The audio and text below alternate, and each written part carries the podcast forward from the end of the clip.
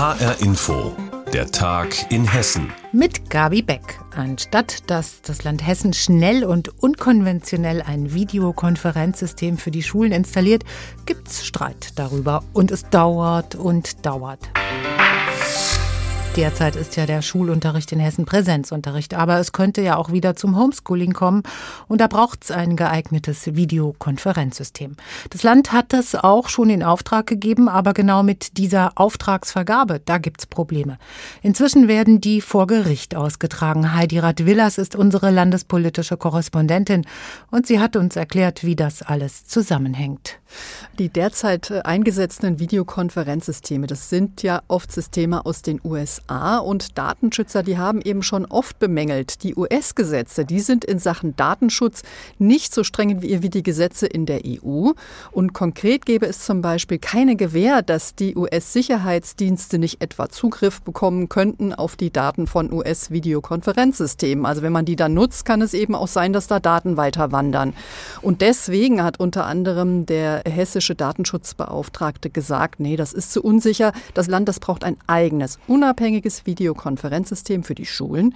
Und da ist man auch dran, aber es holpert eben, es geht lange nicht so schnell wie erhofft. Ja, es ist also jetzt angepeilt, aber noch nicht umgesetzt, unter anderem, weil es aktuell Streit bei der Vergabe gibt. Worum geht es denn da? Ja, also der Hintergrund ist, dass so ein einheitliches Videokonferenzsystem für alle hessischen Schulen, das ist ein millionenschweres Projekt und das braucht eine europaweite Ausschreibung, ist also relativ komplex die Angelegenheit. Und diese Ausschreibung, die hat die Hessische Zentrale für Datenverarbeitung auch gemacht im Auftrag des Kultusministeriums. Es hat auch ein Anbieter schon den Zugschlag bekommen, man hätte also starten können mit der Umsetzung, aber dann hat ein unterlegener Bieter sich beschwert bei der Hessischen Vergabekammer und hat gesagt, da ist er nicht zufrieden mit. Die Vergabekammer hat geprüft, hat tatsächlich Mängel festgestellt aus ihrer Perspektive und hat dann gesagt, nein, wir sind der Meinung, das ganze Verfahren, das muss eben nochmal wiederholt werden, es muss nochmal ausgeschrieben werden. Und dagegen wehrt sich jetzt das Land und hat Beschwerde eingelegt äh, gegen diese Entscheidung beim Oberlandesgericht in Frankfurt. Das heißt, über welche Zeiträume sprechen wir da? Wann kommt das einheitliche Videokonferenzsystem? Hm, ja, du hast es ja auch schon gesagt, das sollte im Grunde genommen schon umgesetzt sein. Also eigentlich hatte man gesagt, man will nach den Sommerferien mit dem eigenen System starten können. Das hat ja jetzt ganz offensichtlich nicht geklappt. Ja, wie lange das aber jetzt dauert, bis man das überhaupt mal wieder sagen, beauftragen kann und bis es dann endlich mal implementiert ist, das kann man nicht sagen. Jetzt, wo es bei Gericht liegt, würde ich eher mal sagen, es dauert definitiv länger wie oft in diesen Angelegenheiten. Jetzt sind die meisten Schülerinnen und Schüler gerade im Präsenzunterricht. Da braucht man das Videokonferenzsystem nicht so dringend. Aber das könnte sich ja durchaus noch mal ändern im Spätherbst oder Winter. Stehen die Schulen dann völlig ohne Videosystem da? Nein, also da muss sich keiner Sorgen machen, äh, denn es äh, gibt hier sozusagen äh, das Gentleman's Agreement, dass solange es eben dieses landeseigene Konferenzsystem noch nicht gibt, dass die Schulen eben so lange mit den Systemen weiterarbeiten dürfen, die sie die ganze Zeit genutzt haben, auch die Systeme der US-amerikanischen Anbieter. Da hat der Datenschutzbeauftragte aus der Not heraus ein Auge zugedrückt. Bei der Auftragsvergabe für das landeseigene Schulvideokonferenzsystem hakt's. Wiesbaden-Korrespondentin Heidi Gerhard Willers hat im Gespräch mit Doris Renk die Hintergründe geklärt. Und wir bleiben in Wiesbaden. Dort diskutiert die Kulturszene schon seit einiger Zeit darüber, ob Uwe Erik Laufenberg Intendant des Staatstheaters bleiben soll oder eben nicht. Jetzt hat Laufenberg selbst die Reißleine gezogen und in einem offenen Brief an die hessische Kulturministerin Angela Dorn erklärt, er verzichte auf eine Verlängerung seines Vertrages. Birgitta Söhling mit den Einzelheiten. Eine goldene Erdogan-Statue, ausgerechnet da, wo sich in Wiesbaden die türkische Community trifft. Ein Rewe-Supermarkt im historischen Foyer des Staatstheaters. Mit solchen Aktionen hat Uwe Erik Laufenberg für Aufsehen gesorgt. Sogar die New York Times hat darüber berichtet. Ich bin stolz darauf über die beiden Biennale-Ausgaben, die wir hier geschafft haben. Ich bin stolz darauf, dass wir vor Corona jedes Jahr glänzende Maifestspiele haben. Aber am allerstolzesten darauf bin ich, dass wir in den Sparten Schauspiel und Oper sehr unterschiedliche Handschriften haben. Doch jetzt stellt der Intendant des Staatstheaters Wiesbaden sein Amt zur Verfügung. In einem offenen Brief an die hessische Kulturministerin hat er angekündigt, dass er seinen Vertrag nicht über 2024 hinaus verlängern will. Weil ich finde, zehn Jahre ist eine gute Zeit. Das ist eine Zeit auch, wo man wirklich eine Handschrift prägt, wo man wichtige Stücke macht. Vermutlich ist Laufenberg der Ministerin damit zuvorgekommen. Es gilt in der Wiesbadener Kulturszene als unwahrscheinlich, dass sie seinen Vertrag verlängert hätte. Erst im vergangenen Jahr kam es öffentlich zum Streit, weil Laufenberg zwei Vorstellungen kurzfristig absagen ließ. Hintergrund waren Hygieneauflagen. Ministerin Angela Dorn ließ Laufenberg daraufhin abmahnen. Der wehrte sich und bekam vor dem Bühnenschiedsgericht Recht, wie er mit hörbarer Genugtuung erzählt. Diese Abmahnung ist vom Tisch und das Ministerium musste alle Gerichtskosten und Rechtsanwaltkosten bezahlen. Seit 2019, so Laufenberg, habe die Kulturministerin nicht mehr direkt mit ihm gesprochen. Dabei wäre jetzt jetzt eigentlich der Zeitpunkt gewesen, Gespräche über eine Vertragsverlängerung zu führen. Stattdessen, so Laufenberg, habe die Ministerin sich in lautes Schweigen gehüllt. Angela Dorn hat sich mittlerweile auch persönlich bei Laufenberg für Fehler in der Terminplanung entschuldigt. Ansonsten teilt sie schriftlich mit, sie respektiere seine Entscheidung. Weiter heißt es, die Ministerin dankt Herrn Laufenberg bereits heute für seine künstlerischen Verdienste am Staatstheater Wiesbaden. Sie hat das gleiche Ziel, das auch der Intendant in seinem Schreiben nennt, eine konstruktive Zusammenarbeit für die nächsten Jahre seiner Intendanz. Laufenberg gilt als streitbar und umstritten. Es heißt, er habe das Staatstheater künstlerisch nach vorne gebracht, ein starkes Schauspielensemble geformt. Schwierig war hingegen offenbar in letzter Zeit sein Verhältnis zum Orchester, wie er selbst einräumt. Es ist alles immer eine Personenkonstellation, wie Kollektive auch sich auf leitende Positionen verlassen oder wem sie vertrauen und wem sie gerne folgen. Und da hat es hier ein bisschen gerappelt und das soll aber in Zukunft besser werden. Wiesbadener Theaterbesucher nehmen Laufenbergs Entscheidung, seinen Vertrag nicht zu verlängern, mit Respekt auf. Wirklich überrascht sind sie nicht. Und natürlich hat man mitbekommen, dass immer wieder Differenzen waren. Ich sehe eine Chance des Neuanfangs. Also auch zwischen Theater und Kultusministerium, zwischen Theater und Stadtgesellschaft, zwischen Theater und Presse. Wenn er nicht selber jetzt den Brief formuliert hat, gehe ich mal davon aus, dass die Verlängerung für ihn schwierig gewesen wäre. Der Intendant des Hessischen Staatstheaters in Wiesbaden wird seinen Vertrag nicht verlängern. Die Kulturszene der Stadt nimmt's mit gemischten Gefühlen. Birgitta Söhling hat berichtet.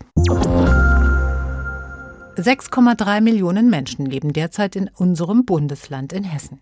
Nur vier Bundesländer, nämlich Nordrhein-Westfalen, Bayern, Baden-Württemberg und Niedersachsen, sind bevölkerungsreicher. Doch die Zahl der Großstädte bei uns in Hessen ist eher überschaubar. Wir haben Frankfurt, Wiesbaden, Kassel, Darmstadt und Offenbach. Das waren bisher die Big Five in Hessen. Doch jetzt gibt es noch eine weitere Großstadt in Hessen und das ist nämlich Hanau. Das hat die Stadt Stadtverwaltung mitgeteilt. Am 9. September ist die Einwohnerzahl auf 100.000 gestiegen und damit gehört Hanau eben auch zu den Großstädten. Achilleas Ziridis erklärt das. Mit 100.000 Einwohnern ist Hanau noch die kleinste der sechs großen und 100.000 Einwohner braucht es auch, um sich auch Großstadt nennen zu dürfen. In Deutschland wird eine Großstadt nach dem Bundesamt für Bauwesen und Raumordnung weiter unterteilt in eine kleinere Großstadt mit 100 bis 500.000 Einwohnern und eine große Großstadt mit mehr als 500.000 Einwohnern, wie zum Beispiel Frankfurt. Rein rechtlich gesehen ändert sich für Hanau allerdings wenig. Einer Großstadt fallen weder neue Rechte noch neue Pflichten zu, bis auf ein paar Kleinigkeiten. Der Bürgermeister kann sich über mehr Gehalt freuen, er klettert in der Besoldung eine Stufe hinauf. Außerdem wird wegen der mehr Einwohner aus der Freiwilligen Feuerwehr eine Berufsfeuerwehr. Für die Bürgerinnen und Bürger von Hanau ändert sich durch den Großstadtstatus nicht viel, allerdings kann der Titel Großstadt das Selbstbewusstsein stärken, und je größer die Stadt, desto differenzierter kann auch ihr Kultur-, Konsum- und Freizeitangebot sein Hanau erhofft sich als Großstadt vor allem wirtschaftliche Vorteile, denn in der Regel gilt, je größer die Stadt, desto mehr Betriebe siedeln sich dort auch an, und das bedeutet im besten Fall auch jede Menge neue Arbeitsplätze. Großstadt bedeutet aber auch mehr Umwelt- und Verkehrsbelastung, höhere Mietpreise, Lärm, Stress und so weiter. Probleme, die Hanau in Zukunft lösen muss. Hanau ist Hessens sechste Großstadt mit über 100.000 Einwohnern. Achilleas Ziridis hat das erklärt. Deutschlands schönstes Impfzentrum liegt natürlich in Frankfurt in der Festhalle, könnte man denken. Und das hat aber am Wochenende seine Pforten geschlossen. Da das Land Hessen bis Ende des Monats alle seine Impfzentren geschlossen hat, zu teuer, zu wenig Nachfrage. Aber in Frankfurt sagen sich die Verantwortlichen, wir brauchen ein Impfzentrum trotzdem. Und heute hat es nebenan in der Messehalle 1.2 geöffnet. Zwei Tage lang sind Impfstoffe, Spritzen, Stühle, Computer, Infostände und Wegweiser von der Frankfurter Festhalle in die benachbarte Messehalle 1.2 getragen worden. Außerdem sind zahlreiche Trennwände zu Impfkabinen zusammengeschraubt worden. Fertig ist das neue und kleinere Frankfurter Impfzentrum. Und das wird angenommen. Die Schlange der Impfwilligen zur Eröffnung reichte rund um die Messehalle bis zur Straße. Zur Überraschung des Leiters des Impfzentrums, Benedikt Hart vom Deutschen Roten Kreuz. Also wir werden die Schlange bis heute Abend definitiv abarbeiten. Das können wir an der Stelle schon mal versprechen. Und ähm, wir gehen davon aus, dass wir mindestens 500, aber wahrscheinlich sogar bis zu 1000 pro Tag hier schaffen können. In der Festhalle konnten bis zu 4000 Menschen täglich geimpft werden. Zuletzt waren es maximal 1000 am Tag. Doch die hessische Landesregierung schließt bis zum Ende des Monats alle Impfzentren. Zu teuer, eine zu geringe Auslastung. In Frankfurt wird aber eine zentrale Anlaufstelle benötigt, sagt der Leiter des Gesundheitsamtes Peter Thienemann. Der öffentliche Gesundheitsdienst muss dazu in der Lage sein, wenn notwendig, schnell viele Leute impfen zu können. Und um schnell und viele Leute impfen zu können, brauchen wir eine zentrale Stelle. Deswegen brauchen wir ein Impfzentrum. Außerdem ließen sich auch viele Menschen aus dem Umland in Frankfurt impfen, zum Beispiel Pendler. Und gerade junge Leute würden es schätzen, dass im neuen Impfzentrum unkompliziert und ohne Anmeldung geimpft wird. Die Menschen in der Schlange vor der Messehalle nennen noch weitere Gründe, warum sie sich erst jetzt im September impfen lassen. Ich habe es auch vom Großen Ganzen verschlafen im Endeffekt, weil ich mich immer wohlgefühlt habe und mein Umfeld hat mich halt so gedengelt, dass sie gesagt haben, geh jetzt. Und das habe ich mich halt entschlossen, doch hinzugehen. Ich war im Auslandssemester in Stockholm und ich hatte Corona dort. Und, man soll ja warten, ungefähr ein halbes Jahr, um sich eine Impfung geben zu lassen. Ich brauche aber zwei Impfungen, das heißt, ich kriege heute meine zweite. Also wir sind schon geimpft, wir lassen jetzt die Kinder impfen. Die letzte, nicht besonders erfolgreiche bundesweite Impfaktionswoche hat aber gezeigt, dass auch in Frankfurt nicht jeder den Weg ins Impfzentrum finden wird. Nochmal der Leiter des Gesundheitsamtes Peter Tienemann. Neben dem zentralen Impfzentrum auch noch mobile Teams auf den Straßen, wo wir dann auch in die Frankfurter äh, Stadtteile reingehen, wo die Leute nicht so einfach hierher kommen. Und das ist für uns auch ein anderes Instrument, um da zu sein, wo ja, Leute nicht so mobil sind, äh, nicht so verständig sind, nicht so einfach unterwegs sein können. Da gehen wir hin. Im neuen Frankfurter Impfzentrum gibt es auch eine ärztliche Beratung zur Corona-Impfung.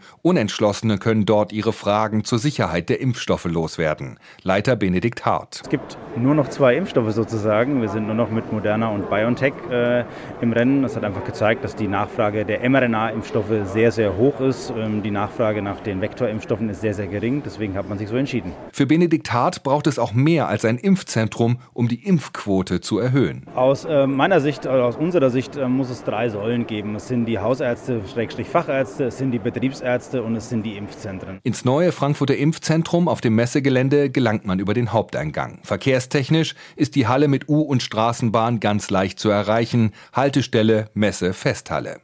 Die Öffnungszeiten haben sich jedoch geändert. Das Impfzentrum ist von montags bis freitags von 12 bis 19 Uhr geöffnet. In Frankfurt hat ein neues Impfzentrum auf dem Messegelände eröffnet. Infos hatte Frank Angermund. Und das war der Tag in Hessen mit Gabi Beck. Die Sendung finden Sie täglich auch als Podcast auf hrinforadio.de.